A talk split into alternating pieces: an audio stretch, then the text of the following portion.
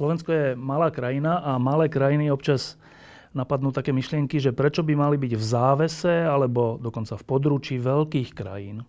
Na Slovensku to má občas podobu sna o neutralite a hovorí sa, že keby Slovensko bolo neutrálne, teda nebolo by ani na jednej, ani na druhej strane, ani na žiadnej strane, v žiadnom nejakom vojenskom alebo politickom zoskupení, tak by sa malo lepšie. Tak Ríšo, čo ťa napadne, keď sa povie takáto veta? Napadne ma, že to povedal niekto ako pán Čarnogurský alebo z tohto tábora. Čo ťa napadne o obsahu tej vety? Bolo by to zle? Uh, no, ja si myslím, že by to bolo zle. Pre Slovensko by to bolo určite zle. Prečo? Pretože, no, myslím, že v tomto priestorovom uložení Slovenska eh, by bolo evidentné, že niekam patriť musí. A keby nepatrilo do NATO, tak by patrilo asi do tej druhej strany pod E, Rusko a si myslím, že to žiadny normálne rozmýšľajúci človek si nemôže prijať. Tomáš, prečo by Slovensko nemohlo byť neutrálne? Skvelá otázka. Sme možno malá krajina, ale slobodná je našim rozhodnutím, že sme v NATO. A rovnako sa môžeme rozhodnúť inak. Takže zvážme tie argumenty pro aj proti. To, že je krajina neutrálna, ešte neznamená, že sa vzdáva povinnosti starať sa o vlastnú obranu a bezpečnosť. Čiže otázka potom je, ak sa má rozhodnúť pre neutralitu, ako inak si zabezpečím to, aby, aby žiaden agresor, aby žiadneho agresora nenapadlo, že táto krajinka je zraniteľná a dobrým cieľom.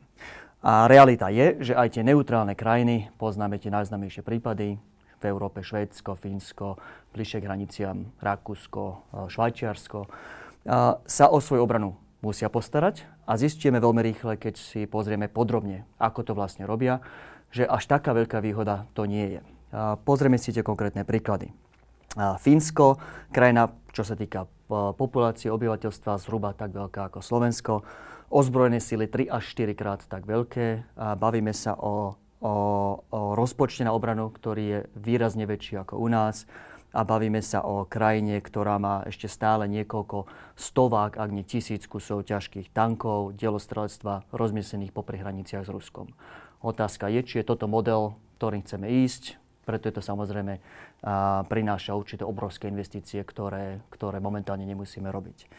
A nemusíme ísť až tak ďaleko do Fínska, môžeme sa pozrieť bližšie k hraniciam. Je tu ten Rakúsko, taký často spomínaný príklad, pretože trošku viac študovaný znalec bezpečnostných tém vám povie, Rakúsko je krajina, ktorá míňa v prepočte na HDP, čiže relatívne na pomer ekonomiky, menej na obranu ako Slovensko. Prečo oni nemôžu byť aj neutrálni, aj míňa na obranu menej? No len táto metafora zabúda na, na jednoduchú vec, že Rakúsko je oveľa bohatšia krajina ekonomika je úplne iná. Čiže v absolútnych číslach vydáva Rakúsko zhruba 4 krát toľko na obranu ako Slovensko.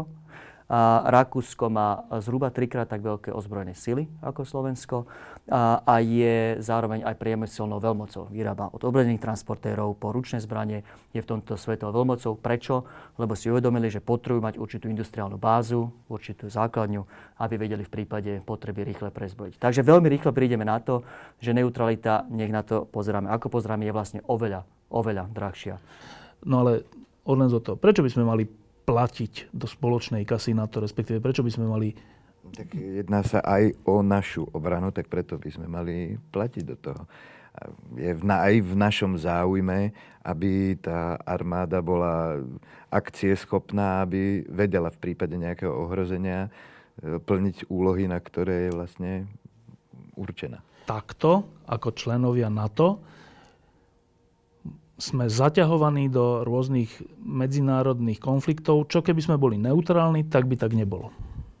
No ale o to by sme boli možno väč, ľahšia korisť pre tú druhú stranu a ja si myslím, že je dobré, ako náhle naša krajina sa je umiestnená, rozkladá sa v nejakom priestore, tak e, sa aj nejakým spôsobom spolu podielať na obrane toho priestoru, v ktorom sa nachádza, keďže sme v Strednej Európe, tak v Strednej Európy. A tá istá zodpovednosť si žiada aj to, že potom pomáhať ostatným, keď by sa ocitli náhodou v podobnej situácii. Takže... Takým tým podtónom je, z čoho vychádza, je, že vstupom do aliancie alebo do iného spolku Európskej únie sa vlastne zdávame práva na slobodné rozhodovanie. Toto jednoducho nie je realita, ako ju vidím denodene v NATO a nezodpoveda ničomu z nedávnej histórie. Konkrétne príklady. Krajina, ktorá je buď členom držme sa teraz na to, keď sa bavíme o bezpečnostných otázkach, a má minimálne dva spôsoby, ako vie sa od operácie alebo od nejakej vojenskej akcie, pokiaľ sa nepáči, dištancovať. Má právo de facto sa zdržať hlasovania, to je príklad konkrétny, nech sa nepohybujeme v všeobecnej rovine, 2010 rok, operácia v Líbii, Nemecko si povedalo, toto je vec, ktorá nám necelkom sedí. A nezastavíme alianciu, povolíme, máme politické povolenie, sa robila pod aliančnou hlavičkou, ale my sa nepridáme. A skutočne nepridalo sa ani Nemecko, ani Polsko. To je ten príklad zdržania sa hlasovania. Potom ešte druhá možnosť, to je absolútne veto. A to bol príklad opäť z nedávnej histórie 2003 rok.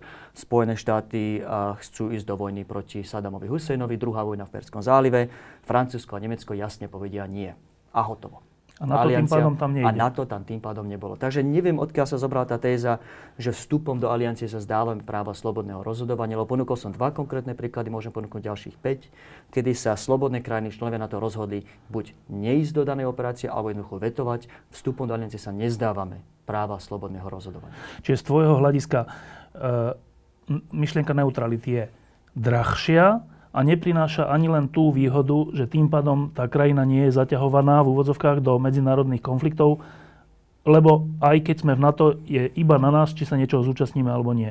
Myslím si, že myšlienka neutrality je ešte škodlivejšia, no. ako spomínaš. A poviem prečo. A to, že my vyhlásime neutralitu alebo niekto iný vyhlási neutralitu, ešte neznamená, že sa staneme tým pádom ako si chránení pred akýmkoľvek agresorom, lebo sme si povedali, že my sme teraz tí, čo sa do ničoho nechcú miešať. Pretože vždy je tu možnosť, že agresor si povie, no a čo sa mňa týka, že čo ako sa to mňa má týkať, presne, presne tak. Uh, a povedzme si konkrétne príklady. Uh, sú krajiny, ktoré úspešne vyhlásili neutralitu, lebo aj tu platí niečo ako zvykové právo.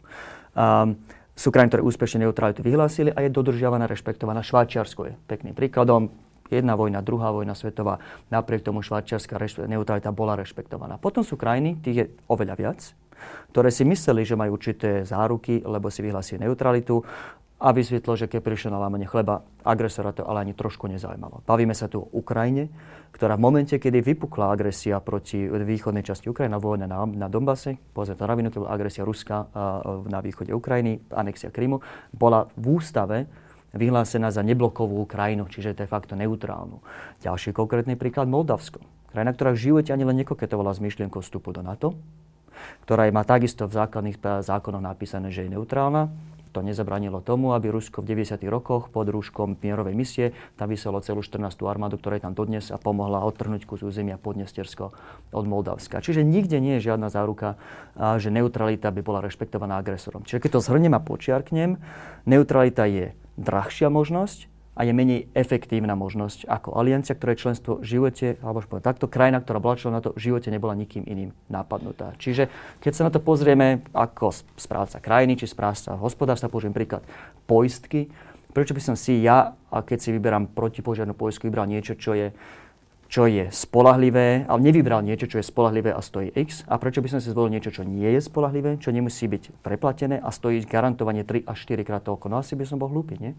Keď sa povie, že na to, tak sa myslí, kreslí sa taký obraz niečoho vojenského, zlého, skoro až agresívneho. Ty si rád, že Slovensko je v NATO? Ja som veľmi rád, že je Slovensko v NATO. Aj keď neviem, že teda dúfam a spoliam sa na to, že keby bola krajina nejakým spôsobom ohrozená, tak e, že nám to bude niečo platné, ale myslím si, že už len to, že e, v tejto organizácii sme, tak e, tá druhá strana má predsa len troška taký väčší rešpekt. Je pred čím sa brániť? No, tak za posledné dva roky, alebo aj viac dozadu, ja vidím, že je pred čím sa brániť. Pretože priznám sa, že súhlasím s pánom Šebem, ktorý mal nedávno rozhovor v Enku, myslím. hovoril, že čoho je viac sa obávať, je naozaj e, táto expanzívna politika Ruska ako, ako terorizmu.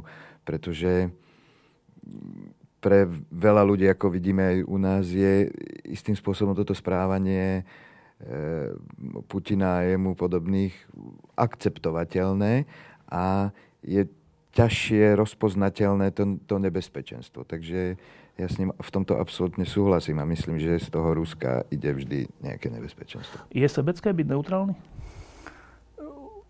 Nie som možno v otázke zahraničnej politiky až, až tak romantický. A nemám problém s tým, že krajina má byť občas sebecká. A, a, ale aj v tomto vidím výhodu členstva. Poviem, ako to myslím. A, to, že sme členmi, či už NATO, ale v tomto prípade to platí aj na Európsku úniu, nám ako krajine, ako Slovensku, sám si nás popísal ako relatívne malú krajinu, dáva výhodu a možnosť skopať nad rámec tejto malej regionálnej ligy. Pretože vieme si zadefinovať povedzme si, že Západný Balkán je pre nás prioritou a vieme do Západného Balkánu, záležitosti Západného Balkánu vtiahnuť ten oveľa väčší blok.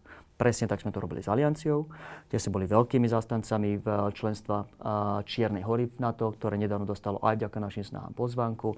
Podarilo sa nám získať pre túto tézu zvyšných 28 členov cez Alianciu cez tých zvyšných 27 členov aliancie sme my, relatívne malé Slovensko, dosiahli zahranično-politický cieľ, to je určitá stabilita na Západnom Balkáne, ktorý by sme ako jedna krajina nemali nikdy šancu sami vo vlastnej réžii zrealizovať. Čiže netreba byť sebeckými, ale myslím, že tá sebecká analýza káže, že byť v aliancii je múdre, lebo nám pridáva na sile, pridáva nám na vplyve, pridáva nám na možnostiach.